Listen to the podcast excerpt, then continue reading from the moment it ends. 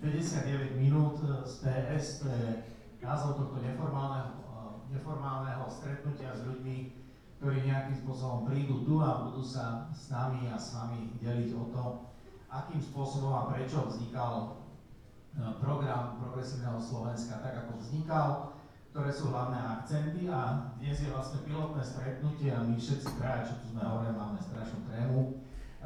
Je tu Tomáš Halas a Michal Páleník, rozprávať sa budeme o modernej sociálnej politike a vlastne Bunka Progresívneho Slovenska Staré mesto uh, pripravuje niekoľko takýchto formátov, takže sledujte nás a verím, že to bude mať zmysel. Dnes e, teda o modernej sociálnej politike a ja som, keď sa pozriem do nášho programu pod zlomu, e, ja som Miro Kozur a budem tieto stretnutia moderovať. Uh, Michal začína tak strašidelne. Slovensko je krajinou, ktorá má zásadný problém. To nie je dobrý začiatok. Uh, kde bolo, tam bolo, sa mi páči viac. Generácia narodená medzi rokmi 1970 až 1985 je v súčasnosti silnou generáciou v najproduktívnejšom veku, na ktorej je založený ekonomický rozvoj Slovenska. Uh, tie vety sa čítajú ťažko, sú tam aj potom nejaké východiska. Toto naše stretnutie, my sme si povedali, nebude to celá hodina, bude to 59 minút. Dnes iniciatívne Tomáš s Michalom si pripravili asi na tých 30 minút takú prezentáciu Eh, alebo menej, podľa toho, eh, ako sa ich tréma bude eh, viac a viac mocňovať, alebo menej a menej. No a následne bude možnosť na vaše otázky, interakcie, doplnenia. Chcete Tomáš s Michalom niečo povedať, niečo organizačné na úvod, alebo to stačí takto? Dobre. Takže prajem vám spolu s nami pekný večer. Ďakujeme Satoristej, čiže nás tu hostí a že nás takýmto priateľským spôsobom Andrej uh, uh, prijal a že tu môžeme spolu uh, o týchto veciach uvažovať spolu s malým, ale aj s veľkým samozrejme.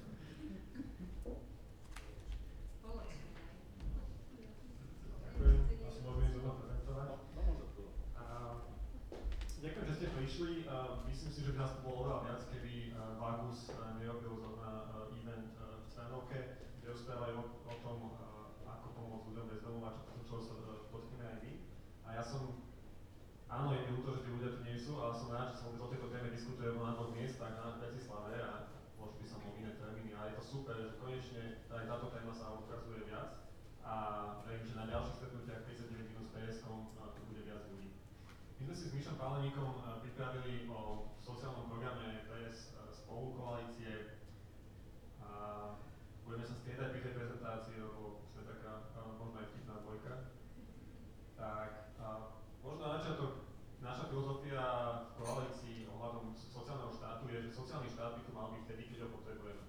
Mal by byť flexibilný na individuálne požiadavky a mal by byť založený na faktoch, dôkazoch a štúdiách a nie na tom, ako sa zobudí ktorý minister alebo ktorý poslanec o čom myslia.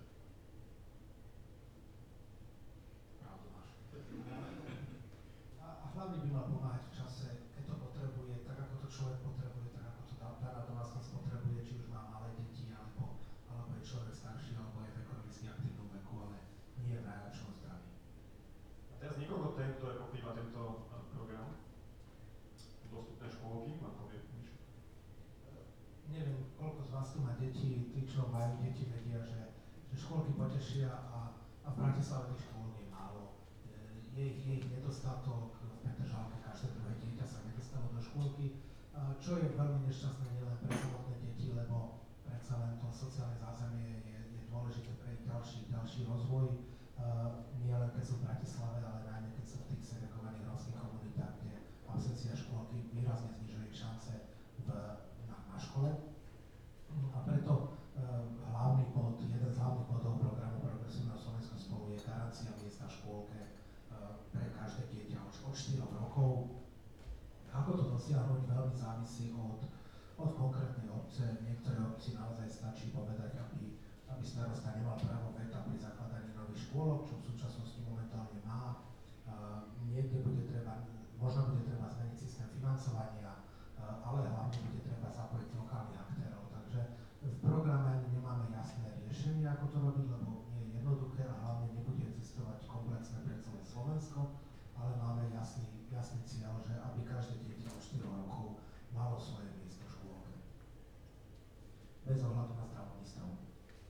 bohužiaľ vo svojej kariére som dokumentoval desiatky príbehov rodín, kde buď e, dospelí ale často dieťa sa, sa buď narodilo, sa mu stalo niečo, že sa ocitlo nejakým nevýhodením, nejakým postihnutím, jak sa hovorí.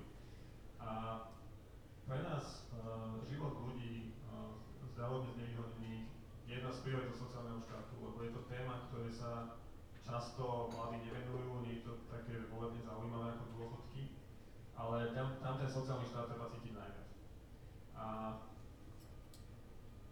my myslíme na to komplexne. Nie je to vec na jedno ministerstvo, nie je to vec, uh, nie je to, nie je to vec jedného zákona, lebo sa to týka rôznych oblastí. Týka sa to toho, že sám som počul príbehy, aj srdce mi trhalo, keď mi povedala mamička, že išla do pôrodnice s tým, že má samozrejme sa narodí zdravé, zdravé dieťa, bohužiaľ kvôli komplikáciám pri pôrode sa aj narodilo dieťa s niekoľkými teraz v tom šoku tá, tí rodičia nie, nejaké životné udalosti, oni museli ešte neskôr zistovať, že na čo majú nárok, kde sa majú, uh, kde sa majú na to dotázať, uh, kto im pomôže, neraz o nulovej podpore psychologickej. A v tomto my chceme nastaviť ten štát, ten systém, tak bol proaktívny. Že tie nemocnice majú registry, vedia, že sa im narodilo dieťa s takýmto znamením, vedia zavolať uh, psychologickú pomoc, vedia to dať vedieť sociálke Áno, je to problém už to, že keď sa narodí dieťa, zdravé dieťa a musíte chodiť na úrady, to chceme zrušiť tiež, a o to väčší problém je to, keď máte takúto životnú udalosť. Takže jedna z vecí je nastaviť pro, proaktívny uh, vzťah štátu k uh, takýmto rodinám, ktoré potrebujú pomôcť. Uh, keď už to dieťa rastie, uh, okrem tej zdravotnej veci, zdravotnej, zdravotných potrieb, samozrejme tam je potreba na vzdelávanie. My vieme, že v praxi dneska není naše školstvo naozaj dostupné všetkým ľuďom s. A zvyšuje sa tak zdrav, e, zdrav, e, sociálna segregácia. A my nechceme viac špeciálnych škôl, my chceme, aby tieto deti mohli študovať aj s tými zdravými spoločne a vďaka tomu, e, na, na to potrebujeme viac asistentov a potrebujeme lepšie nastavený systém. Čo je niekedy, um, viete, keď sa vám narodí dieťa s, s takýmto znevýhodnením. Často a to znamená, že matka automaticky ide na opatrovateľský príspevok a zostáva doma, tým pádom jeden, človek, jeden človek menej zarába. A automaticky to znamená, a, že sa vám zniží príjem, možno ste dokonca ohrození chudobou. A my chceme nastaviť okrem toho, že materskú rodičovskú dať flexibilnú, tak aj to, že aby, popri, aby bezpečne a, a jasne mohli ľudia na, na opatrovateľskom príspevku nejakou dobrou činnosťou si privyrábať a zlepšovať si tak svoj, svoj sociálny status. A keď už to dieťa vyrastie, my a, chceme, aby zdravotne znevýhodnené občania naši mali čo najväčšiu šancu sa zamestnať na inkluzívnom trhu. A my chceme motivovať aj zamestnávateľov a je, je fascinujúce, že na Slovensku často úrady práce, ktorí majú vyžadovať plnenie zákonov si sami platia tzv. Náhradné plnenie, čo je iné slovo pre pokutu, aby nemuseli zamestnávať človeka zo ZTP. My chceme, aby to náhradné plnenie bola reálna, reálna pokuta, tým pádom tie, tie úrady si to musia potom kompenzovať, kto to bude vôbec platiť, kto na to hmotne zodpovedný. A zároveň tak chceme, chceme motivovať aj firmy. Lebo bohužiaľ dneska často je finančne výhodnejšie zaplatiť náhradné plnenie, ako zamestnať človeka so zdravotných. My tento systém musíme otočiť. A my to chceme spraviť aj pre ľudí, ako je Viktor, ktorý je náš člen, a viacej ho poznáte, zo Spiskej Novej Vsi. A aby, keď on skončí tú svoju vysokú školu v Prešove, aby aj on mal ľahšiu možnosť sa zamestnať, aby ten zamestnávateľ mal motiváciu nielen tú ľudskú, ale aj tú finančnú. Jedna ďalšia vec, ktorá sa dotkne, že každého z nás je, je dôchodkový systém. Dôchodkový systém napriek teda tomu, že, že prešiel turbulentnými zmenami, má byť z nášho pohľadu hlavne stabilný, nemá sa meniť každé ráno podľa toho, ako sa pán kapitán zobudí a čo mu, čo mu napadne, aby zmenil. Má byť, má byť stabilný, nemá sa každú chvíľku meniť. Čo ale neznamená, že má byť stabilný pre, pre každého človeka, predsa len každý z nás je, je trochu iný, niekto je zdravší, niekto je horší, nie sme, nie sme všetci, všetci rovnakí a preto určite chceme mať v dôchodkovom systéme nejakú flexibilitu v tom, ako človek bude odchádzať napríklad do dôchodku, aby nemusel byť každý presne v nejakom konkrétnom veku, aby si mohol ten dôchodkový vek posunúť, aby nemusel odchádzať do dôchodku na prvo, že, že dneska robím a zajtra už, už nič nerobím a som na prvom dôchodku, ale aby mohol ísť na, na polovičný úvezok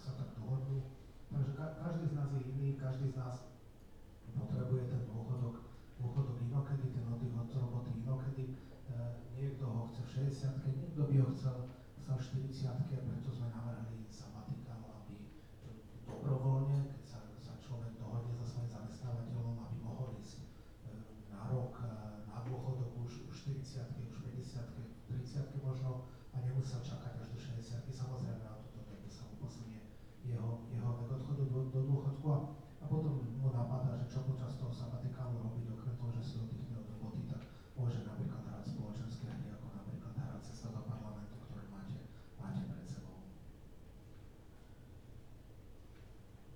A mm, počas toho dôchodku veľkej časti ľudí sa dotkne dlhodobá starostlivosť, ktorá sa, čo je balván, ktorý naša spoločnosť pred sebou tlačí, nerieši ho. Počet dlhodo, odkaz, ľudí odkazaných na dlhodobú starostlivosť rastie, tie silné povojnové ročníky odchádzajú do dôchodku a, a čo chvíľou už budú naozaj odkázaní na, na dlhodobú starostlivosť.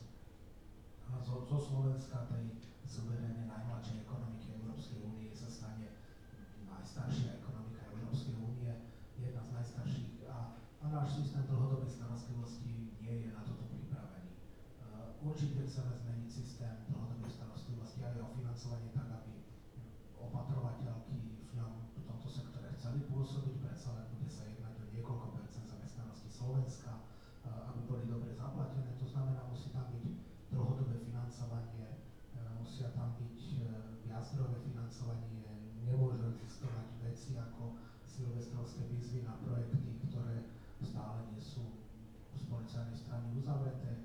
Uh, musí to financovanie fungovať rovno, viaczdrojovo, veci ako odkazanosť dôchodok, aby, aby naozaj človek si mohol vybrať, do ktorého, uh, akú chce dostávať pomoc. Takže čo, čo hlavne chceme nastaviť je zmena filozofie z toho, že príspevok nejde zariadeniu, ale, ale sleduje toho človeka. Ak ten človek si vyberie tú alebo tú starostlivosť, tak ten príspevok za ním, za ním pôjde. Ešte môžeš povedať k zákonníku práce?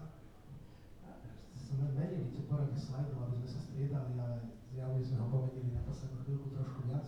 A sme v 21. storočí, tá typicky pracovná pozícia z industriálnej, z priemyselnej revolúcie, kde človek sedí za strojom od, od 6. najprv do, do 18., potom do 16., potom do 14. už nie je tá, tá typická pracovná pozícia.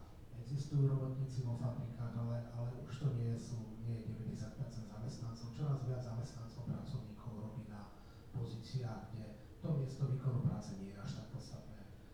Pracovný čas nie je až tak podstatný. Tie, tie pracovné prostredie sa výrazne mení a, a tomu chceme prispôsobiť aj zákonník práce tak, aby reflektoval realitu trhu práce a pracovnoprávnych vzťahov 21. storočia. Určite chceme zachovať zákonník práce, aby tá ochrana zamestnancov bola, ale v situáciách, pracovných pozíciách, kde ten typický zamestnanec podľa zákonníku práce nie je to, to ideálne, to, to dobré ideálne riešenie, aby netlačili zamestnávateľia svojich pracovníkov do nútených činností, kde nemajú absolútne žiadnu ochranu, ale aby vznikol nejaký medzistupeň medzi, medzi živnosťou a, a závislou prácou so zákonníka práce. Keď sme spomínali tie ľudí bez domova, a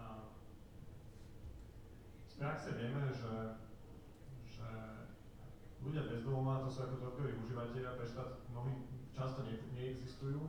Niektoré mesta si uh, dajú do tabuliek, že nemáme ľudí drogovo závislých, tak nemusíme to riešiť, máme ľudí bez domova, nemusíme to riešiť. A my chceme tento, zmi- tento prístup zmeniť uh, globálne a chceme zmeniť, aby, to, aby nešlo o konkrétne nástroje, konkrétnu byrokraciu, ale aby išlo o ten konkrétny výsledok. Aby sme mohli dávať benchmarky, aby sme mohli merať, že koľko ľudí sme dostali uh, z ulice na inkluzívny pracovný trh uh, do sociálnych služieb. môžeš k tomu pracovnému inkluzívnemu trhu čo povedať? V sú- v súčasnosti, ak by napríklad naša pani prezidentka chcela, aby prezidentskú záhradu od listy odhrabávali ľudia bez domova, tak, tak prakticky sa to nedá urobiť, jednak z dôvodu toho, že, že nemáme definíciu človeka bez domova, Eh, jednak z toho, že naozaj si nemyslím, že by úrad prezidenta mal zamestnávať eh, ľudí na, na odpratávanie lístia, skôr by si mal túto službu outsourcovať, ale do toho outsourcovania je to veľmi problematické dať, nehovoriac o tom, že je tam strašne veľa legislatívnych prekážok a asi tá najmenšia je, že pani prezidentka nemá s prezidentskou záhradou nič, nič spoločné, preto tam navrhujeme inkluzívny trh, aby vôbec išlo dať do verejnej zákazky niečo v zmysle, že a, a musíte zapojiť ľudí bez domova, musíte zapojiť dlhodobo nezamestnaných alebo ľudí po výkone trestu, eh, a, a aby sa to dialo štandardne. Aby to nebola výnimka, výnimka, ktorá sa možno raz dostane do novín, ale aby v každom verejnom obstarávaní nejaká časť tej zákazky bola, bola rezervovaná pre, pre ľudí, ktorí majú výrazné ťažkosti s uplatnením na trhu práce. Presne tak, lebo štát má ísť príkladom, lebo dneska sa často, že štát chce a vyžaduje od firiem niečo, čo sa neplní. Výživné. Na rozdiel od eh, kamarátov z tejto organizácie eh, my chápeme, že sú rôzne rodinné okolnosti a bohužiaľ sa často stáva, že po rozvode tisíce a tisíce eh, matiek zažívajú, že nedostávajú plné výživné od, od, biologického otca, alebo ale dostávajú neskôr, alebo sú tam iné prieťahy. A teraz je bohužiaľ celá táto vec nastavená veľmi represívne, že po nejakom čase ho mô- môžu žalovať, ale je to celé na, na tej žene, na tej matke, ktorá má tisíc iných problémov. My chceme nastaviť, že pri dobrovoľnom, dobrovoľnej dohode s úradom sociálnych služieb môže výživné ísť cez úrad práce a soci- sociálnych služieb a tým pádom, ak by otec neplatil výživné na čas alebo by ho neplatil celé, tak tú, to, to vyžadovanie, to získavanie tých financií by riešil ten úrad, kým matke by zatiaľ poslal plné výživné a on by sa potom neskôr do, do vás už nezisťoval. Ono to je o tom, že aby v týchto ťažkých životných situáciách tam nevznikala ďalšia prekážka, ďalšia vec, ktorú musia, títo rodičia riešiť už tak, to dieťa by malo mať dobrý vzťah s oboma rodičmi, to je čo samozrejme ťažšie, keď eh, pri návšteve, pri každej návšteve matka musí zdôrazňovať, že otec ne, neplatí tak. A preto to, to, to, to chceme zmeniť. A zároveň aj spravíme ten psychologický efekt, že ak ten druhý rodič nebude uh, platiť výživné tomu úradu práce, tak sa bude trošku možno viac báť, ako keď tá konkrétna matka tá, uh, uh, by to mala vyžadovať. Flexibilná materská. Dneska bohužiaľ tá materská flexibilná nie je, to vieme. Okrem toho, že musíte vy- vyplniť niekoľko papierov, chodiť na úrady a, a teda, tak väčšinou to funguje tak u nás, že kým jeden rodič, zväčša matka, je 7 dní v týždni na materskej, tak otec uh, 5 dní pracuje a 2 dní má víkend, nemá ísť na lepšiu výkonku na víkend. Áno, Petržalka sa potešila, to mi bolo jasné. A zároveň um, rozdostup medzi deťmi nie je vždy 3 roky a proste je to strašne rigidne nastavené. A preto vám poviem nejaký jeden príbeh, príbeh zahraničia. Uh, toto je Ondrej. Ondrej je tzv. latte papa, lebo keď chodí kočikovať svoje dieťa po, po Švedsku, Štokholme, tak si bere latte. A je to tam normálne fenomén, a je to tam veľmi bežné. A Ondrej mi ukázal, že ako si on uh, na, navykli káva, uh, že keď si chce zobrať matersku, respektíve rodičovskú. Takže dojde na, na webovú stránku oficiálnu, štátnu, typujem, že nestáva 1 miliardu, uh, neviem, či to vidieť. Tu si že na ktoré dieťa si ide vyklikávať rodičovskú. Rámci GDPR som uh, meno za rozos- rozostrel. Ukáže mu to, že koľko má ešte na roku, uh, koľko dní má na, na nárok, koľko mu zostáva a tak ďalej. Tak je to v angličtine. Tu si ide do kalendára a nastaví si, ktorý deň, prípadne mesiac, ktoré dni chce rodičovskú, môže si nastaviť dokonca, že polovičnú, štvrtinovú, trištvrtinovú a celú. Čiže si napríklad v rámci dnešnej flexi- flexibilnej doby si môže nastaviť, že kým matka je na materskej, samozrejme po nejakom e, veku chce byť aspoň jedno po obede v práci, tak si nastaví, že ona má materskú iba do obeda a e, otec má po obede. Alebo si nastaví, že on bude mať polovičný úvezok, najvyššie 3 mesiace, lebo chce byť veľa so svojím synom, tak najvyššie 3 mesiace vždycky budeme mať od pondelka do stredy v práci a štvrtok, piatok si zoberie matersku. Potom zistí, že piatok je sviatok, tak si zruší a zoberie si radšej deň potom, aby mal dlhší víkend. A on môže všetko takto krásne vyklikať, ešte ho to aj upozorní na víkendy, ukáže mu to, že koľko dostane za každý deň peňazí a ukáže mu to, koľko mu zostane e, dní a potom si to odklikne a má to. Toto je 21. storočie, toto je niečo, čo môžeme mať krásne na Slovensku. Není to technologicky strašne zložité a už sme dali miliardu do informatizácie a my veríme, že pán Naši by to vedel zabezpečiť, keby vážne, vážne chcel. A toto sú jedny z, výsekov opatrení, veď budeme ešte diskutovať, ten program je veľmi hrubý a my dúfame, že sme ako ukázali najzajímavšie. Samozrejme by sa ísť dalo veľmi do hĺbky, zvlášť o tom zákonníku práce, u, tom dôchodkom, ale čo je podľa nás najdôležitejšie je zmeniť tú filozofiu. Zmeniť filozofiu tak, že sociálny nebude nadávka a sociálny štát nebude nejaký kolo, v ktorom treba dokázať, aby ste dostali nejakú dávku. Aby to bol proaktívny prístup, aby to bol sociálny štát, keď ho potrebujeme. Ďakujem.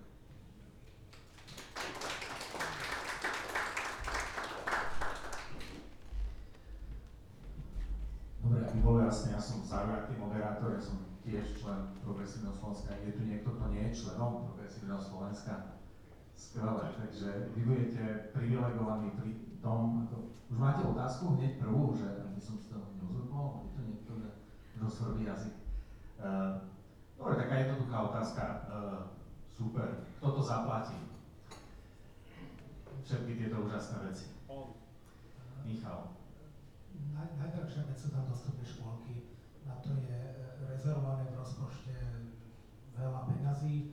Samozrejme celý ten bod zlogu je robený, je, prepočítaný, je robený tak, aby, aby to bolo, bolo zvládnutelné, aby kebyže zajtra vyhráme voľby a získame e, 51% poslaneckých kresiel, tak, tak celý tento program sa dá finančne realizovať. Nie je to, že musíme si potom vybrať ktoré. No, často sa hovorí o nejakých vnútorných rezervách, potom vonkajších rezervách. E, Tí, ktorí sa si pamätajú socializmus a strašia socializmom, povedia, že áno, je to, je to zaujímavé, ale vy chcete len brať a zvyšovať dane, uh, aby ste potom mali z čoho rozhadzovať. Uh, ako takúto bežnú námietku vyvrátiš? A Tomáš to chce prvý vyvrátiť. Uh, ja mám rád veľmi túto námietku. Veľmi krásne ľudia takto citujú Thatcherovú, ktorá povedala, že socializmus je super, ale potom sa minú peniaze. A je zaujímavé, že ona minula peniaze lepšie ako tie socialistické vlády po Švedsku a v Norsku. Ale čo som chcel povedať je, že, že tou automatizáciou, informatizáciou mnohých týchto sociálnych služieb, ale akože to, že si môžete vyklikať matersku, to ušetrí prácu ďalších úradníkov.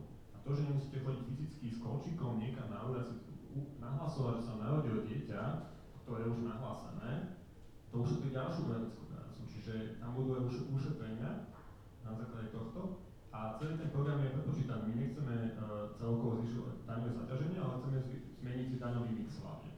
Lebo je nemysliteľné, že v dnešnej dobe je práca viac danená ako kapitál celkovo a chceme znižiť uh, daňové zaťaženie práce alebo bodové zaťaženie práce a chceme t- takéto kapitálové dane. No stále sa mi to dá príliš také všeobecné. Ja, bych, ja si myslím, ja dostávam mnohé otázky, ja vás neprovokujem, teda prečo by som aj kamaráti, takže nechcem sa na pódiu pohádať, radšej sa pohádam potom. Uh, vec daňového mixu. Môžeš to povedzme povedať? Ktoré položky daňového mixu sú, sú dnes namixované inak? Bude sa to meniť plošne? Alebo niekomu áno, niekomu nie? Hovorili sme o nerozvinutých regiónoch. Uh, vo vašej prezentácii buď som nedával pozor, ale už ste, alebo ste to nespomenuli. No, tým, že sme v Bratislave, tak sme túto časť preskočili. Určite ideme znižovať dane, pracovné dane nízkopríjmovým ľuďom, uh, zvýšením odpočítateľnej položky na zdravotné odvody, uh, takže da, daňové zaťaženie práce znížiť, z- zvýšiť, zaviesť niektoré dane, napríklad, aby, aby obce mali možnosť urobiť daň, daň z billboardov, daň z reklamného smogu, aby toto išlo urobiť. Pozrieť sa na, na to, aké sú ekologické dane, aj keď tam je to veľmi obťažné, ak nebude spolupráca na úrovni Európskej únie alebo ideálne celého sveta, čo nevyzerá optimisticky, ale veríme, že naši europoslanci e, európsku dohodu dosiahnu. E, takže zmena, zmena daňového mixu v tom zmysle, aby klesli, klesli, kleslo daňové zaťaženie v najmenej rozvinutých okresoch, klesli priame dane z práce nízkopríjmovým a stúpli tie dane, ktoré, ktorými chceme odratiť napríklad od odrúbania lesov alebo od toho, aby, aby boli všade billboardy. No, e, v minulosti sme sa veľakrát stretli s tým, že naša legislatíva rátala s dobromyselnými občanmi, sú aj zlomyselní občania, ktorí vidia medzery a zákony uh, vedia veľmi kreatívne obchádzať. Čo s tými zlomyselnými, ktorí si napríklad zmenia trvalý pobyt a zrazu budú bývať v menej rozvinutých regiónoch, aby sa im znižilo daňové zaťaženie. Mysleli ste na toto? Tam je, tam je podstatné miesto výkonu práce, takže ako bola daná všetká, všetká námaha do toho, aby to obchádza, obchádzateľné nebolo, predsa len ak človek už zmení miesto výkonu práce, má to strašne veľa dôsledkov v pracovnoprávnej legislatíve, takže to až také, až také jednoduché nie je. Uh, takisto ako pri Lex Haščák, už ani to meno neviem povedať, uh, bola, uh, dúfam, že už nikdy nebudem musieť povedať, bola snaha urobiť to, aby sa z toho nedalo vyvliecť, tak bude to aj v tých iných, ale uh, je to ťažké, tí daňoví podvodníci vymýšľajú, čo môžu urobiť, takže je tam dôležitá nielen zákon, ale aj, aj samotné, samotný výkon toho zákona v praxi, takže určite napríklad chceme posilniť inšpektoráty práce, posilniť pracovné súdy, tak aby rozhodovali rýchlejšie. To je skvelé, zároveň ľudí nevymeníme. Nie? V tých úradoch a na tých súdoch budú stále tí ľudia, uh, ktorí jednoducho žijú zo štátu veľmi kreatívnym spôsobom. Uh, prečo si myslíš, že ten štát, ktorý bol takýto, vieme ako mnohí ľudia, ktorí pracovali ako keby prebralo Slovenska, sami zbohatli, pričom tí obyvateľia Slovenska, pre ktorých pracovali, uh, skôr schudobneli. Uh, akým spôsobom, no, prečo by mali ľudia uveriť progresívnemu Slovensku nám, že zrazu ten štát teraz bude, hej, získa progresívne Slovensko tých 51% a zo dňa na deň jednoducho ten zlý štát bude dobrý štát.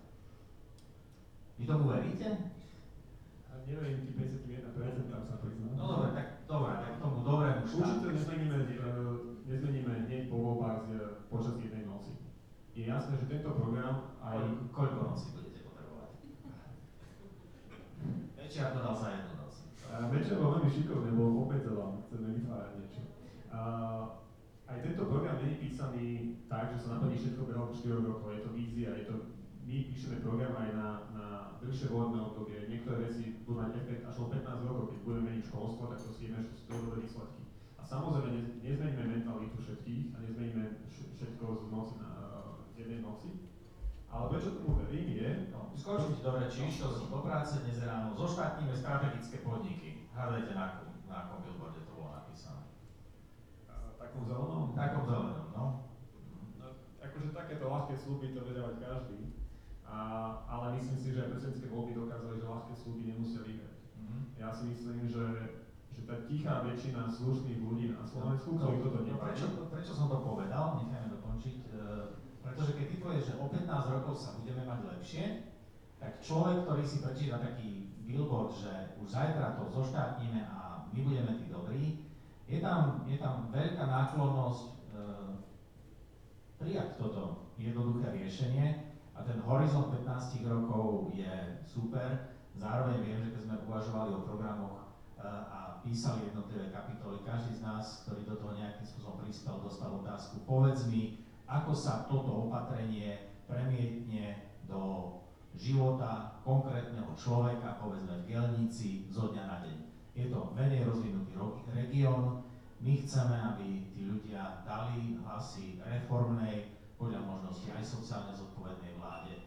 Prečo by mal dať tento človek hlas niekomu, ktorý mu slubuje, že sa bude mať lepšie o 15 rokov a nie e, strane, ktorá mu sľubuje okamžité nebo na zemi?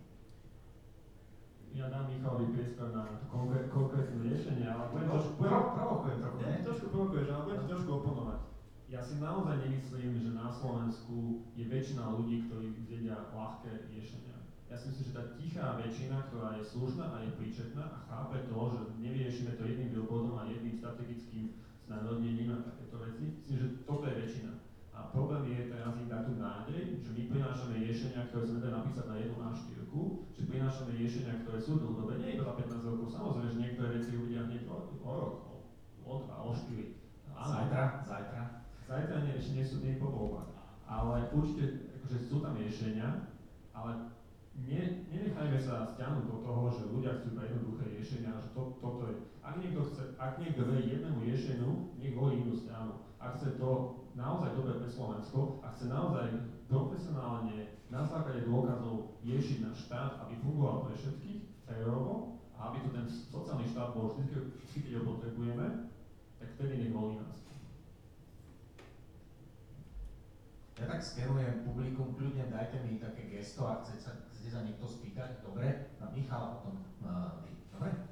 Michal, to povedz, to Tam časť, časť opatrení, ktoré nastavujeme, je také, aby v nich toho ľudského rozhodovania bolo čím, čím menej, aby veci, ktoré považujeme za dobré, aby išli automaticky, aby to nebolo e, nejaké hrdinské rozhodnutie jedného človeka, že niečo funguje, ale aby sa, sa to zmenilo z toho, že, že sa to nedieje na to, že sa to deje automaticky a že je to v zákone tak. Dobre, čo?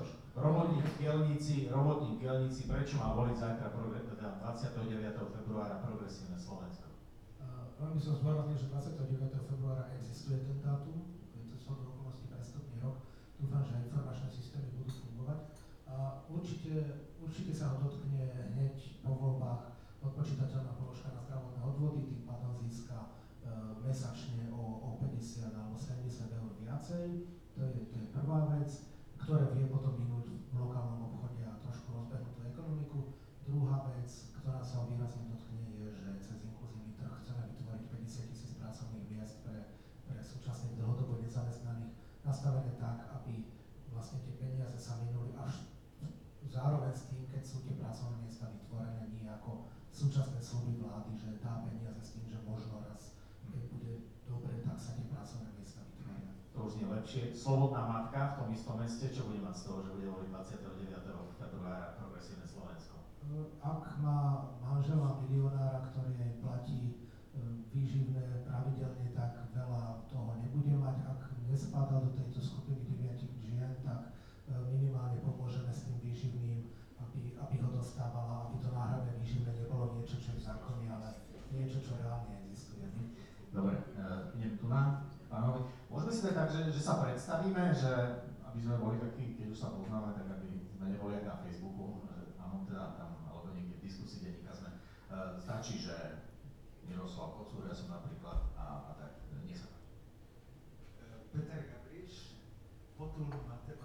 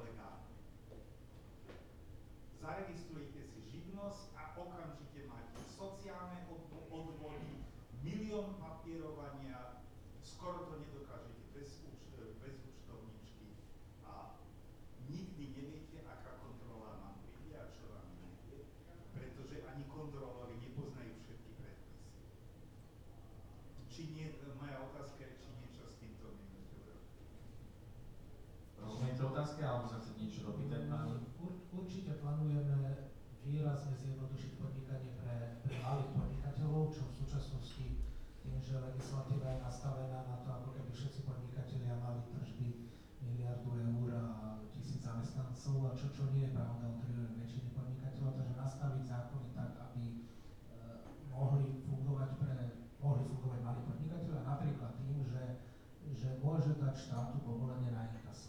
Že keď ja, ja štátu verím, že tá, ten informačný systém za to miliardu funguje a, a, a že keď mi vyrátajú, že toľko to mám zaplatiť, tak toľko mám zaplatiť, tak im proste dám povolenie na inkaso a, a strhnite si, si čo chcete, lebo verím, že to zrátate dobre, lebo aj tak to rátate iba o mesiac neskôr a posielate pokutu, tak rátate to o mesiac skôr a, a strhnite mi to z účtu a, a neotravujte.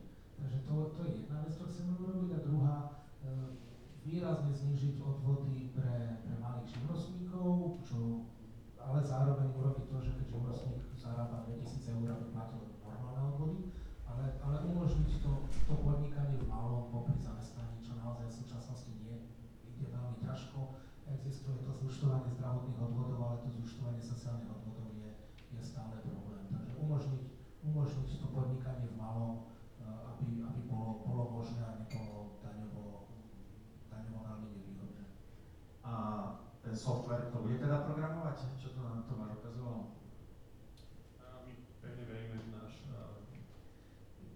náš expert na digitalizáciu, Michal Turban, má za ruke veľa, veľa ľudí na to, aby nastavili To predpokladá verejné obstarávanie, transparentné. Hovorím, tak, aby nastavili ten tender, tak, aby to vyhrala firma, ktorá bude najlepšia, nie tá, ktorá um, nemá kontakt. Myslím, že nechceme verejné obstarávanie, ale hlavne posilniť, personálne posilniť informatické oddelenia na, vo verejnom sektore, tak aby sa ne, teraz sa outsourcuje všetko, vrátanie dizajnu procesov, čo už je naozaj úplný, úplný nezmysel, tak aby, No, aby to robili in-house ľudia. No pozor, pozor, takže ty chceš povedať, že budúca vláda zaplatí špičkových programátorov a expertov bez toho, aby to robila nejaká externá firma, je, že bude výhodné pracovať pre štát, pre takýchto ľudí. Mm, áno, určite tie, tie hor, aby, bežné ITčkárske verejné obstarávanie na desiatky miliónov, ale aby tam boli in-house ľudia, ktorí to rozdelia na zákazky po, po pár sto tisíc eur. To znamená, že pre štát budú pracovať tí najlepší. Pevne verím, že hej. Mm, ďalšia otázka? Ste úplne vedľa s týmto. Lebo? Nájdite jedného naozaj profesionálneho programátora, ktorý cez tú sieť kanálov štátnych objednávok pracoval pre štát. No zatiaľ, no teraz nie, ale on slúbil, že to bude inak. Ja nemyslím ako štátny zamestnanec. Štát dá zákazku jednej firme, tá ju rozdrobí ďalším, ktorí musia urobiť kickback. Tie, tie zhľadajú nejakého študenta, alebo stážistu, alebo niekoho, kto to nakoniec spráska. Áno, my vieme, že je to tak a Slovensko Digital e, riešilo práve tieto veci a tým, že poukázalo na rôzne prehmaty práve v tomto smere, e, nejaké peniaze aj ušetrilo. To, že to je tak, to vieme. E, veríme, že e, ľudia, ktorí v tomto pracujú momentálne, nájdu aj iné riešenia, lebo vieme aj štáty, ktoré naozaj zamestnávajú najlepších odborníkov. Nejaká dvihnutá ruka? Áno, nech sa páči. Ďakujem. Ja som sa nechcela opýtať, ja som iba chcela povedať, že dá sa to a konkrétny príklad je napríklad mesto Bratislava. A pardon, prepočte, Dana Kleiner, moje meno.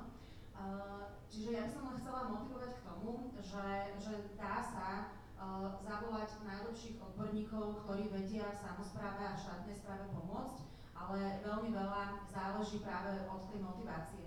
A keď uh, tí ľudia, ktorí sú odborníci vo svojich oblastiach, cítia, že ich uh, potrebuje v tomto prípade Bratislava, v tomto um, po voľbách 2020 Slovensko ako také, tak uh, oni častokrát naozaj chcú ísť radšej za menej peňazí, ale s pocitom uh, naozaj dobrej, poctivej, vykonanej práce ísť, chcú ísť pomôcť. Ako náš štát je už v takom marazme, že tí ľudia dokonca nielen, že žijúci na Slovensku chcú pomôcť, ale dokonca sa vracajú zo zahraničia a prichádzajú odovzdať svoje know-how, energiu, čas, eh, všetko. Čiže ja si myslím, že napríklad Bratislava je toho typickým príkladom, takže chcela som, aby sme toto tu počuli. Ďakujem. Trochu mi nahrala Danka, lebo som sa chcel spýtať. Ja som pracoval v podstate od začiatku svojej profesionálnej kariéry, či už v školstve alebo v nejakých eh, eh, oblastiach života, kde som žil nejakým spôsobom zo zo príspevku organizácie, školy na seba nezarobia, dostať dobrých robotníkov, povedzme lekárov, teda pracovníkov do školstva, do sociálnych služieb. To sú, to sú sektory, ktoré nevytvárajú hodnoty, naopak potrebujú veľa, veľa peňazí. Na druhej strane tieto sociálne opatrenia sú uh, aj v progresívnom Slovensku, aj v rukách ľudí, ktorí boli úspešní ako podnikatelia, napríklad uh, Michal Truba. Ako by sa o týchto sociálnych veciach, uh, no mňa by zaujímala taká debata teba s Mišom, uh, keď ti povie, že takto a uh, ako? Ja, ja som študoval matematiku, takže to viem ukázať na grafoch a ja na gymnáziu naposledy som. Ja som to na výške a to, a, ale e, je to celkom jednoduché, lebo keď je niekto z podnikateľského prostredia má optimalizačnú funkciu, že maximalizácia zisku a hlavne ho treba presvedčiť, že, že v tom verejnom sektore je to tiež optimalizačná funkcia, ale nie je podstatný ten zisk krátkodobý, strednodobý z finančného hľadiska, lebo napríklad má tam tie vedľajšie náklady, zrazu musí rátať s externalitami, zrazu musí rátať s tým, že OK, urobili sme veľkú, veľkú reformu, podarilo sa znížiť náklady v nejakom štátnom podniku, ktorý prepustil tisíc ľudí a, a zrazu, že čo s. Takže má, má tie ostatné náklady, má iné účelové funkcie štát, ako má súkromná firma, ale inak tam zase až, až tak výrazné rozdiely nie, sú. Mm, a, a nechce on tak náhodou riadiť štát ako firmu, ako niektorí hovoria, že on je taký prezlečený, len že on nie je v zásade až taký progresívny? Nechcel riadiť štát ako firmu. Nie. nie, nie. Veľmi dobre vie o tom, že, že, že demokracia je. Prečo nie je dobré štát riadiť ako firmu a prečo sociálny štát alebo moderný sociálny štát má budúcnosť? Máš odpoveď, Tomáš? neviem, či mám jednoduchú odpoveď. Kvalitný sociálny štát, v ktorom funguje ten štát pre všetkých, podporuje to, čo nás spája ako spoločnosť. Tú súdržnosť, tú dôveru a na základe toho potom sú, je menej kriminality, i sú menej, menej negatívne sociálne javy. A toto vieme aj z iných krajín, kde akože sociálne rozdiely sú, sa zväčšujú, tak sa zväčšujú aj tie negatívne dopady. A myslím, že toto platí, platí uh, argumentačne jak na Miša Turbana, tak aj na iných podnikateľov, ktorí tu ľudí papíre. Napríklad, keď analytická jednotka spraví štúdiu, že áno, oplatí sa investovať do housing first pre ľudí bez domova a na základe toho štát v dlhodobom hľadisku ušetrí to a toto, tak to môžu spraviť. A myslím si, že, že už je čas, aby, ten, aby to nebola nadávka, že chceme sociálny štát, aby nebolo iba, že menej štátu a menej daní, ale aby ten štát samozrejme ne, nestal nám v ceste, keď chceme podnikať, slušne, ale zároveň tu bol v chvíľach, keď to potrebovalo. Nie každý môže byť podnikateľ a niekto môže vytvárať tie hodnoty aj v tej sociálnej práci a niekto aj môže chce byť doma s tým dieťaťom a tam sa máme starať. Vidím ruku tu. Sa nám predstaví pán a otázka. Moje meno je Vladimír.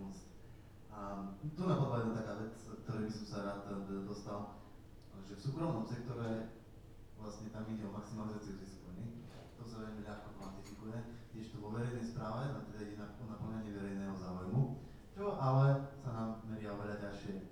A teda, keď už sa bavíme o sociálnej politike, tak mňa by zaujímalo, ako to vlastne teda urobíme tak, ako nastavíme tie kritéria, aby, bol, aby bola tá efektivita lepšie merateľná, pretože dnes napríklad skvelým obrazom sú tie úrady práce a sociálne veci, kde oni vytvárajú množstvo politik, ktoré sú absolútne neefektívne a v konečnom dôsledku nevykajú kopec činnosti, čiže sa považujú za úspešné.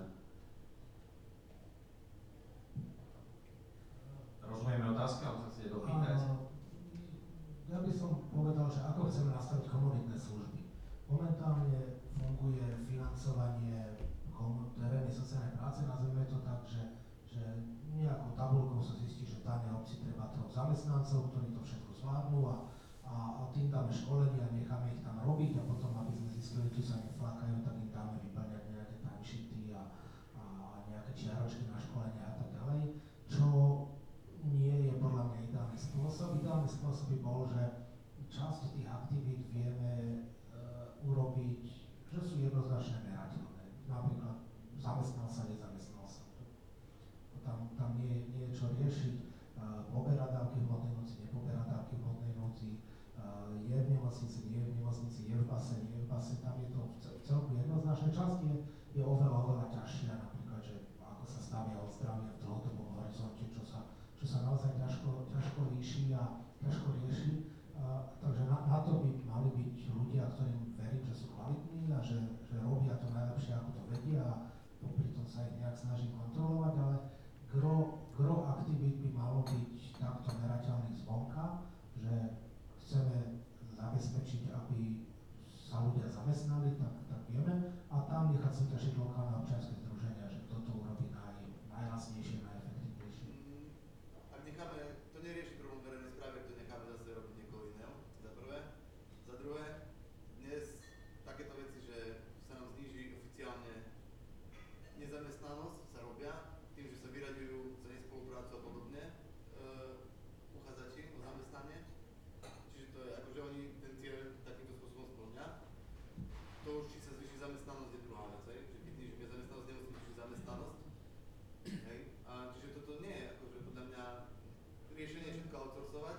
Ja som sa pýtal na interne, ako to chceme zlepšiť. Hej, Ja, ja, ja, ja, ja ťa nepreruším, ja ťa doplním. Iným spôsobom sú konzultačné firmy, ktoré si objednávajú súkromné firmy, teda Volkswagen si objedná firmu, ktorá príde uh, mapovať procesy. Zistí, že niektoré procesy sú jednoducho neefektívne uh, na základe nejakých meraní, ktorí, to sú ľudia, ktorí sú priamo tam, nejakí Black Belty, Six Sigma alebo rôzne manažment uh, riadenia procesov, kvality povedia, tu na toto treba robiť inak, vyplyne z toho, že je tam veľa ľudí, takže niektorí aj prídu o prácu alebo dostanú nejaké iné zamestnanie. Uh, Toto sú efektívne merania, ktoré fungujú v neštátnom Auditorské firmy. auditorské firmy.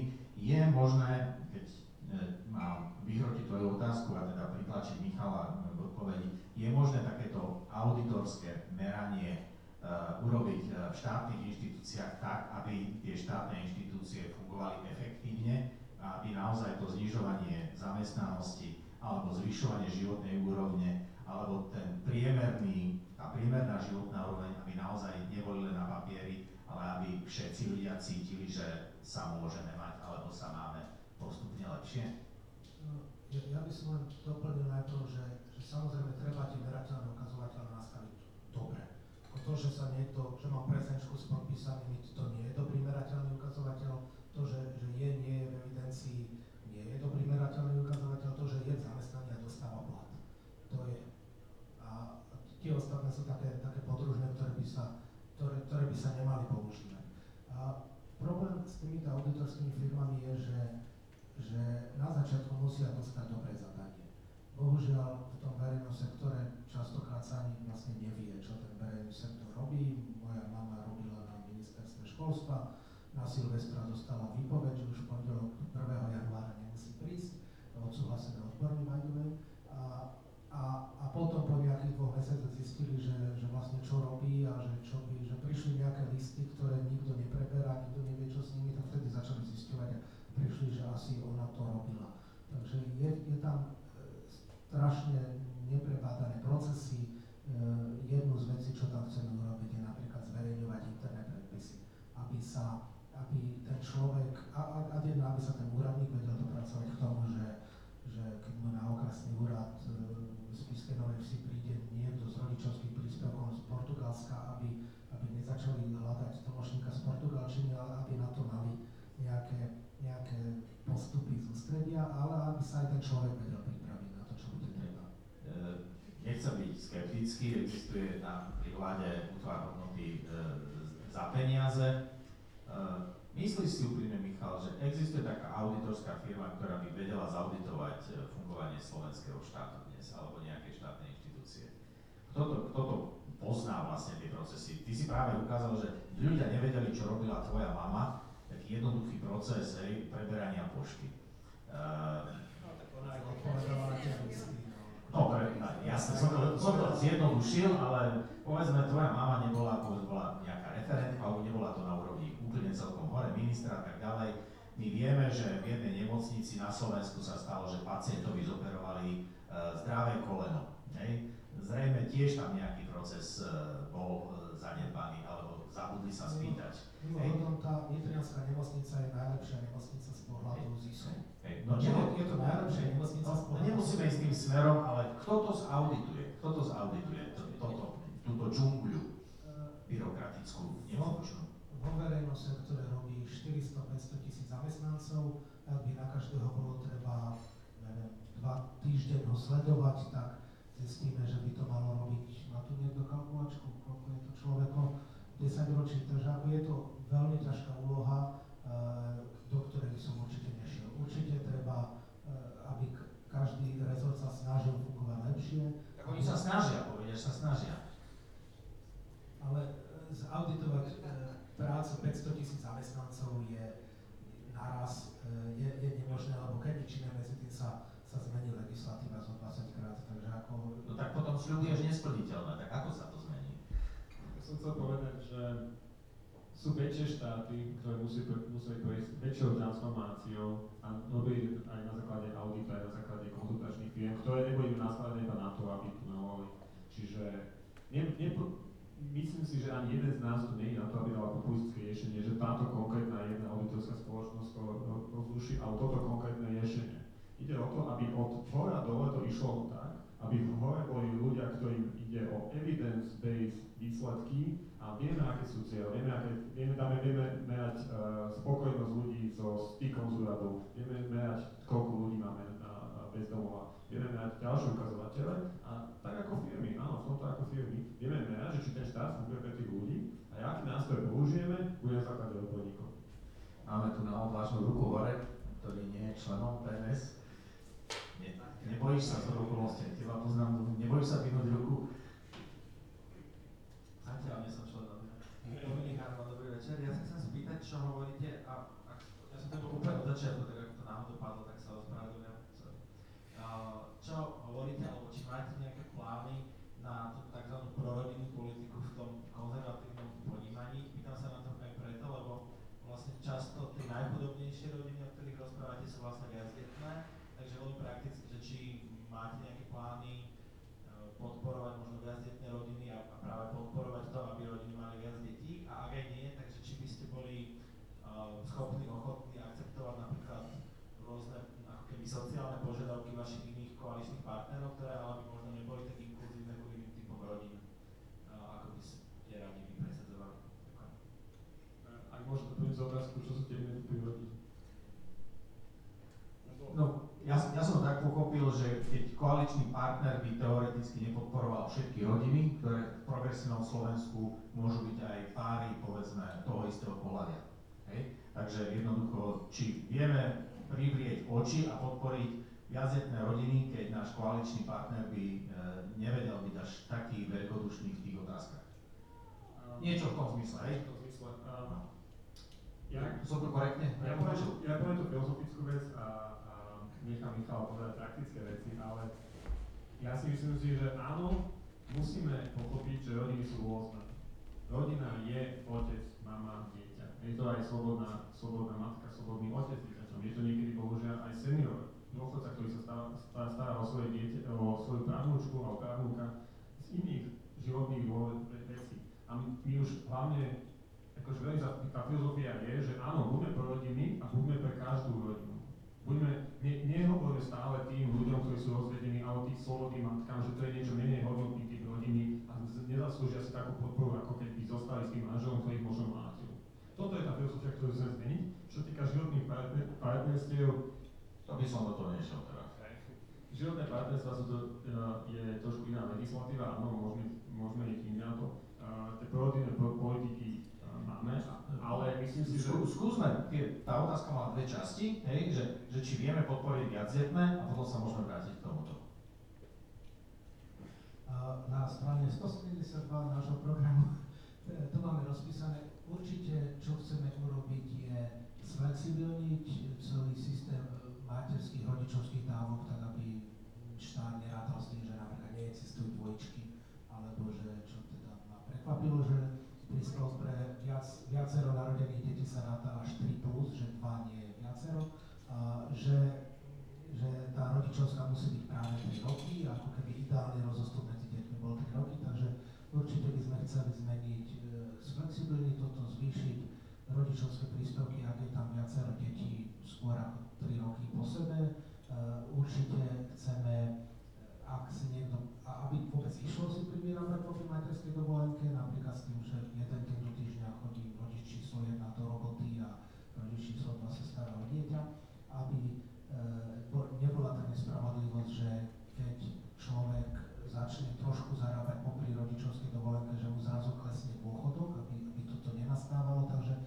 všetky tieto menšie, menšie úpravy, ale hlavne dostupnosť služieb, aby zdravotná starostlivosť bola lepšia, aby boli škôlky naozaj pre všetky deti, aby v ideálnom prípade aj jasličky a, a zabezpečiť lepšiu právnu ochranu a detský zákonník. Teraz tej druhej časti a vieš si predstaviť, že tá podpora týchto okamžitých, a tých by som povedal takých, že na tom sa zhodneme, by nemusela byť viazaná na to, že koho považujeme za rodinu? Už v súčasnosti veľmi veľa vecí napríklad neráta s tým, že tí rodičia sú manželia, napríklad ma- materská dovolenka pre otca, takže či bude tých vecí naviazaných na e, menej legislatívnych úprav bude lepšie, už v súčasnosti neviem, 50% detí nežije v manželstve, alebo proste desiatky percent, takže nejak zasúľadiť legislatívu s praxou nikdy nezašlo. Ja som zahľadal taký, tuším, jedna, neviem, ten rok, neviem, či to je, poist, to je poisťovňa? Nie, ten rok. Poisťovňa, tak oni majú, že cestovné poistenie aj pre nerodiny. Niečo v tom zmysle? A majú tam odfotené uh, deti uh, a, a, a to bolo čiže pre všetky typy rodín, a že nerodiny to by bolo veľmi... A je, je to na billboarde, aj pre nerodiny. Vážne, No. Dvaja kamoši, hej. Každý vlastné decko, ne- nemajú spolu niekto. Aha, no. Tak to vysvetlili. Aha, no, no, ale jednoduché, no, a mňa to, že je to mierne nekorektné pre, pre moje uši a oči, ale jednoducho niečo v tomto zmysle, hej, že Akože myslím si, že toto je veľmi akože hypotetická otázka, že pri koaličných rokovaniach a ja si pevne verím, že keď je niekto konzervatívny, tak chce pomôcť každej rodine. Lebo len záleží len tých deťoch. Zodpovedaná otázka? Dobre. Uh, ja to tak stopujem, uh, 20.05, ak máme skončiť presne 59 minút, uh, odpustíte nám, keď to nebude, že bez presných 59 minút, o koľko môžeme pre, predĺžiť? No sme začali, ja som presne povedal, bolo 19.10, keď sme začínali, takže mali by sme končiť 20.09. Môžeme trošku dlhšie, alebo... Dobre, ja sa budem snažiť kontrolovať, však. Dobre, ja by som k tomu išiel, mňa zaujíma deti, rodina, dôchodky, hej, tradičné, uh, netradičné, nové, nové spôsoby uh, rodinného alebo komunitného prežívania. Je to niečo, ja sám som bol ako otec na rodičovskej dovolenke, uh, tá flexibilná uh, rodičovská dovolenka by sa, mi, by sa mi páčila. Zároveň som zažil v Štrasburgu rôzne formy nielen škôlkárskej starostlivosti, ale aj inej formy starostlivosti, ktorú napríklad uh, poskytovala miestna samozpráva. Mali opatrovateľské služby, kde ženy s patričnou kvalifikáciou mohli dostať, mohli, mohli sa starať o dve až tri deti, záviselo to od veku, mali zmluvu s, miestnym, uh, s miestnou samozprávou, ktorá im za to platila, sociálna poisťovňa, v prípade cudzincov a tých, čo nemali plné dávky, jednoducho tá variabilita a flexibilita bola v tomto zmysle e, nie len, že narážam na to, že škôlka pre každé dieťa, tie kapacity sú obmedzené, sú tu možnosti, že kvalifikovaní ľudia by sa mohli starať o deti aj v iných zariadeniach a iným spôsobom ako v škôlkach. Uvažovali ste aj o tejto diverzifikácii starostlivosti o deti, podpory školskej, predškolskej výchovy? Ja ti poviem ešte jednu pikošku, keď uh, spomínaš toto, tak uh, ten môj kamarát Andrej, čo je vo Švedsku, jedna fascinujúca vec, čo sa tam stala a kde je vidieť ten proaktívny prístup štátu, je, že jemu sa narodilo dieťa, ono nezaregistroval samozrejme nikde inde, lebo štát vie, všade to sa nahlásil, a jemu po pár týždňoch došlo z miestnej knižnice, podľa jeho bydliska, mu došlo, došiel balík kníh pre malé dieťa, došla mu pozvánka, že dostávate, členstvo v knižnici. A letáčik prečo je dobre čítať deťom už od útleho veku a dokonca formulár, že prosím vás, keď dávate na toto číslo, môžeme si dohodnúť stretnutie, kedy naši pracovníci dojdú ku vám domov a budú s vašim dieťaťom si čítať a budú vám ukazovať som veľmi rád čítal Leporel, lebo strašne veľa kníh prečítať, tam je málo písmen a to tam vidieť, tiež som povedal tak, tak super. Jasné, že akože knižnice to už je akože iný level akože starostlivosti, ale, ale na toto sa to uka- ukazuje, že, že že čo my všetko tu reálne môžeme mať, ak sa zmení tá filozofia, a samozrejme sa potom zmenia tie procesy, ale bohužiaľ má som teraz pocit, že o takýchto veciach sa neuvažovalo. Michal, teda tá rôznorodosť a diverzifikácia možnosti starostlivosti o deti spolupráci so samozprávou aj takýmto kreatívnym spôsobom? My, sme e, pri príprave programu som bol asi na štyroch sedeniach, ktoré mali spolu strašne veľa, desiatky hodín a, a diskutovali sme o tom, ako, ako tie škôlky vyriešiť a potom bol prípad A, že, že proste v Bratislave nesrovnal, nedal súhlas, lebo, lebo bez dania dôvodu a že prečo a, a potom niekde inde, že bola tam prázdna ško- škola základná, plná škôlka a nejak nešlo tie dve triedy presunúť a, a, a vzniklo takéto strašne veľa prípadov cez nejaké lesné škôlky e, až po tie rodinné kluby. A, a nakoniec sme to uzavreli, že dáme do programu iba, že garancia miesta, nebudeme v tomto štádiu riešiť e, všetky tie možnosti, lebo by to bolo hrubšie ako samotný program. Takže áno, existuje množstvo, množstvo riešení, čo je zvláštne, ale na, na tej dostupnosti škôlok, že týka sa to dvoch skupín, uh, veľkých Bratislave a, a rómskych osad. V Bratislave sú tie, tie dôvody, problémy iné ako v tých rómskych osadách, uh, takže určite nejakým jednou zmenou zákona to, to nejde, určite na to treba viacej, ale je to, je to priorita, myslím, že to bude aj na všetkých billboardoch. Ehm, Stále sledujem, nevidel som prehľadol som, že nejakú ruku, vidím ruku chlapcov.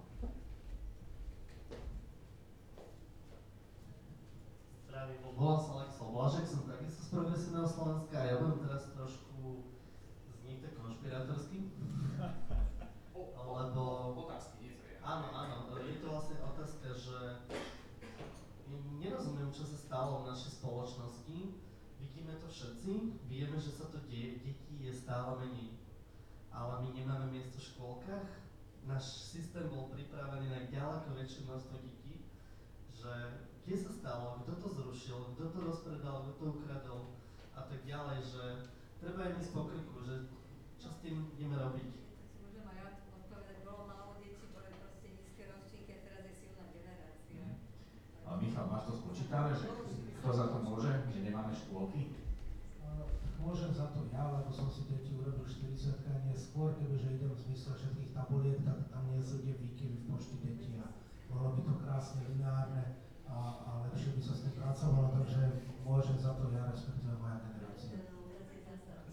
Ja, ja mm, pri sociálnej, pri modernej sociálnej politike, ak existuje e, potreba interdisciplinarity, neviem, kde je tá interdisciplinarita väčšia a je potreba. Uh, akým spôsobom uh, sa pozrieme práve, keď sa keď sme riešili vzdelávanie, tak sociálne rozdiely sú najdôležitejším dôvodom zaostávania niektorých sociálnych skupín vo vzdelaní. Vidíme, že sociálne skupiny, povedzme rómske osady, sa stávajú terčom uh, populistov, šovinistov a xenofóbov. Uh, vy ste hovorili, a v tom programe sa hovorí o uh, profesiách, ktoré nevieme pokryť domácimi zdrojmi a že privedieme a máme tu nám umožniť aj zamestnávanie občanov uh, tretích krajín. To sú, to sú témy, ktoré sú mimoriadne háklivé, mimoriadne uh, ľahko tam splánu emócie ľudí, ktorí jednoducho chcú progresívne Slovensko vnímať ako v úvodzovkách takú tú slniečkárskú stranu, stranu, ktorá nemá zmysel pre realitu a pre konkrétne riešenie, uh, ktoré nezbudzuje strach, ale upevňuje tú istotu, že tu na, je nám na Slovensku dobre. Ako robiť túto modernú sociálnu politiku uh, s tým, aby sa toho ľudia nebáli? To je otázka. No, môžem začať klasickým obranárským, že, že nie, my za to môžeme, to Smer tu dal 600 miliónov na nejakú fabriku, indickú fabriku v Nitre, aj keď vie, že tam je nízka nezamestnanosť, kebyže to dá do Krupiny, tak by som bol oveľa šťastnejší a tých 600 dostatecznie vysoká suma na to, aby ten, ta indyjska fabrika chcela byť v Prubine. E, je to smer, ktorý dáva 100 miliónov na sociálne programy do Prievidze, pričom Prievidza je na tom ekonomicky veľmi dobré a do, do Rimavskej soboty nejde, nejde prakticky nič, takže e, keď posledné roky boli takto budované tie regionálne rozdiely, veľmi ťažko sa s tým bude, bude riešiť, aby, aby nevznikali. E, Určite máme v programe plánov na, na dochádzanie, aby bolo, bolo jednoduchšie dochádzať a, a máme tam hlavne inkluzívny trh, aby, aby vznikli tie pracovné miesta pre, pre tých, čo boli nezamestnaní na Slovensku. Ak, ak vzniknú, ak sa ten dlhodobý zamestná, vydrží v tom zamestnaní, dlhodobo nezamestnaný zamestná, vydrží v tom zamestnaní rok, dva, už, už to je regulárny zamestnanec, ktorý, ktorého si, si bežný zamestnávateľ sebe zoberie a nebude ho mať, ak zobrá do zamestnania pracovať a sem hodí deti a jeho deti normálne chodia do školy. Môžem k tomu strašeniu. Človeku, ktorého, e, ktorý sa nás na, na zahraničných pracovníkov, ktorých sa chceme doviesť a ktorí sa bojí toho, že mu zoberú prácu, tak poviem, že ale tí zahraniční pracovníci nie, nie ako teraz, budeme vyžadovať, aby e, získavali rovnaký plat, mali rovnakú ochranu zamestnanca, kým teraz e, väčšina robí cez nejaké agentúry, je, je to pofiteľné a vieme, že sa to obchádza tak zákonník pre ľudí, ktorí sa boja Rómov z, z osady a že sa chceme postarať iba o nich, by som povedal, že, že ale že 20-30 rokov vás tu strašia Rómovi z osady a nič nerobia preto reálne. Akože, ak si niekto stále myslí, že tlačovka pre rómskou osadou, ako to náš bývalý minister vnútra niečo vyrieši, tak bohužiaľ takého človeka nepresvedčím. A myslím si, že stále väčšina chápe, že proste niečo s tou generačnou chudobou treba robiť. A že treba aj tým, treba aj tým deťom, ktoré sa narodia do osady, dať životnú šancu sa z toho dostať. A my vieme, že sú nástroje, ako to spraviť. Vieme, že, to, že máme rodiny, ktoré na Slovensku skon, skon, skončili v tej generačnej chudobe, ale v Anglicku tie deti študujú pomaly na vysokej škole.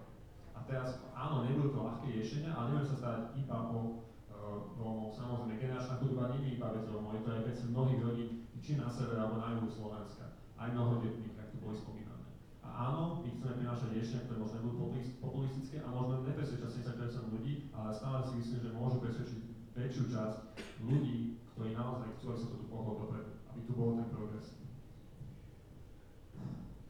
Mm, ak sa vám spýtať, a nebudem preťahovať príliš, lebo neviem, uh, áno, ja sa ruka, nevidel som, keď som vzeral, povedz, Peter. Ďakujem, dobrý večer, môj meno Peter Král a ja sa chcem opýtať, lebo kopec takých zaujímavých tém sa tu dáva a teda sociálne politiky nie sú moja silná stránka, takže využijem tento priestor na spýtanie sa, tak to možno bude zaujímať aj viacerých ľudí tu okolo. Uh, boli spomínané napríklad uh, téma, keď chceme zachovať, a chceme zlepšiť inklúziu a vlastne deti s postihnutím, aby vlastne neboli segregované vlastne do špe- čisto špecializovaných škôl. Uh, viem trochu o čom hovorím, lebo mám už v materskej škôlke vyše 30 rokov a veľmi často vlastne každý rok počúvam vždycky o nejakých rôznych špeciálnych deťoch a aké to je náročné vlastne trochu aj pre toho učiteľa bez pomoci nejakého asistenta. A keď si chceme nejakým spôsobom podporiť toto, tak vlastne tam sú, tam bude potreba tisícov a tisícov vlastne v podstate asistentov, uh, vlastne, ktorí by pomáhali učiteľom uh, vlastne v každodenných veciach. Uh, pokiaľ viem, tak aspoň napríklad v niektorých rakúskych školách, ktoré neviem, že sú nejaké dobré alebo v škôlkach, ale, ale že tam to funguje vlastne oveľa väčšie, uh, ten počet detí na toho učiteľa a asistenta je úplne, úplne o niečom inom. Či uh, akým spôsobom teda zaobstarať tých ľudí, ktorí by pomáhali tým učiteľom. Čo je, je, jasné, že to hlavne o financiách, ale či sú aj na to nejaký, možno nejaký spôsob, viete si predstaviť, uh, jak, jak to urobiť funkčne. Len z pohľadu štatistiky počet asistent, je zaujímavé, že štatistika škôlok je, že, že učiteľky nejaký počet a potom, že asistent učiteľa. V Bratislave jeden kus, lebo asi iba jeden učiteľ a ostatné sú učiteľky, ale teda v Bratislave jeden kus asistenta učiteľa na, na celú Bratislavu. Takže ten navýšiť štatisticky o stovky, tisícky percent nebude až taký problém. A určite, e, určite treba dlhodobé financovanie, aby to nebolo ako v súčasnosti, že, že z, tých, z tých, čo vypíšu tie papiere, že chcú asistenta, tak tretina dostane, tak, tak zmení to, aby to bolo naozaj, naozaj nárokovateľné, aby tí, tí asistenti učiteľia tam boli a aby samotní tí ľudia, tí zamestnanci vedeli, že, že budú, mať, budú mať zmluvu aj, aj na budúci rok. Tak niekto má istotu toho zamestnania, že, že jeho pracovná pozícia nezmizne v apríli, lebo vtedy končí nejaký eurofondový projekt, tak, tak tam bude robiť oveľa, oveľa radšej, oveľa šťastnejšie, ako keď nemá istotu, kde, kde bude robiť zajtra, čo je napríklad prípad aj terénnych sociálnych pracovníkov na, na úradoch práce. Takže to, aby to bolo férovo financované, dlhodobo financované, potom tí ľudia sa, sa budú hľadať oveľa ľahšie. Ja by som hm, predsa len to premostil k záveru. Páni aj, aj Michal, aj Tomáš tu zostávajú, takže v tej debate sa dá pokračovať ďalej. Uh, skúsim takú zátvorku spraviť. Som začal, Slovensko je krajinou, ktorá má zásadný problém. Zároveň si myslím, že uh, keď sa pozeráme na celý svet, nemáme sa na Slovensku až tak zle. Uh, máme aj povinnosť myslieť na tých, ktorí sa napriek tomu, že my, ktorí sme tu v tejto kaviarni sa máme dobre. Sú ľudia, hej, to niekto prirovnával, že keď je bezdomovec uh, pred reštauráciou a vyjde nejaký boháč, ktorý zjedol celé kľúča na večeru a pozera však čo priemerne, ty si mal polovicu a ja som mal polovicu. Uh, takže ten priemer je nejaký iný. Vidíme, že sú ľudia, ktorí sú frustrovaní, ktorí sú smutní, ktorú, ktorí sú porazení tej nežnej revolúcie, ktorú teraz oslavujeme, a to sú tie sociálne znevýhodnené skupiny, to sú tí ľudia z osád.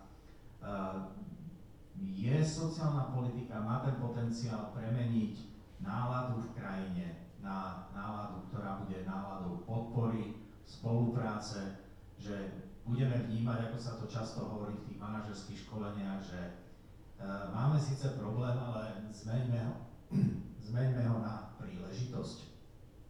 Je toto, tento moment teraz podľa teba Michal, podľa teba Tomáš, teraz aj príležitosť a vie moderná, moderná sociálna politika vzbudiť aj nejakú nádej, že nie, že bude sa všetci rovnako, ale že všetci máme rovnakú príležitosť uspieť.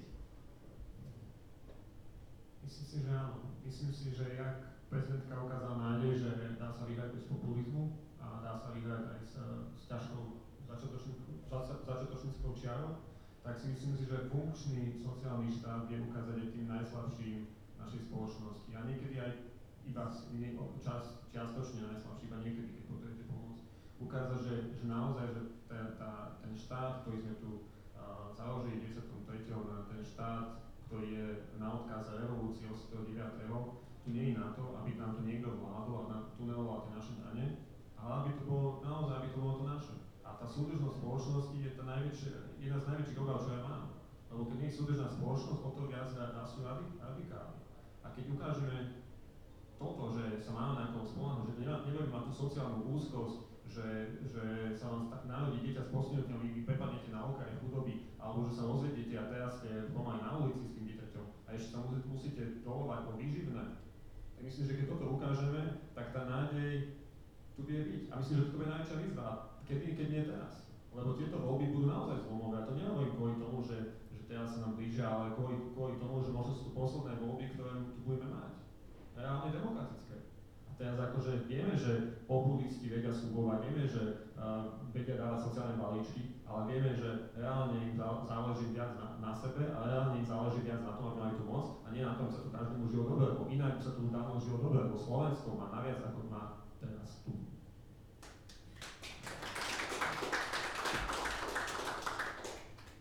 Ja som veľmi rád, že v krajine, v ktorej by som sa, ktorej by som svoje deti vychovával rád a s hrdosťou na túto krajinu, lebo je to krajina, v ktorej každý má šancu na úspech a, a každý verí, že, že tú štartovaciu pozíciu má, má rovnakú a ak ju z nejakých dôvodov rovnako nemá, tak sociálny štát mu pomôže, aby, aby tú štartovaciu pozíciu vyrovnal. V súčasnosti to bohužiaľ neplatí, ale, ale verím, dúfam, že, že za niekoľko rokov sa to podarí zmeniť. Zatleska Michalovi. Vážené dámy, vážení páni, takže toto je prvých 59 minút z PS. Verím, e, že to máte prepočítané, Michal, teda, že nemusíme byť len akože dobromyselne veriaci, že, že to sedí. Mne tak zaznieva, že sociálny, moderný sociálny štát znamená, že štát by mal byť v prvom rade efektívnejší ako je dnes, že prostriedky, ktoré vyberie od svojich občanov, môže používať cieľenejšie na lepšie a zodpovednejšie veci. Veríme, že aj s našim, vašim a našim spoločným prispením dostanú príležitosť ľudia, ktorí sa o to postarajú. Ja vám ďakujem za pekný večer. E, Tomáš Halas, Michal Páleník a e, Bunka, Staré mesto. Ďakujem.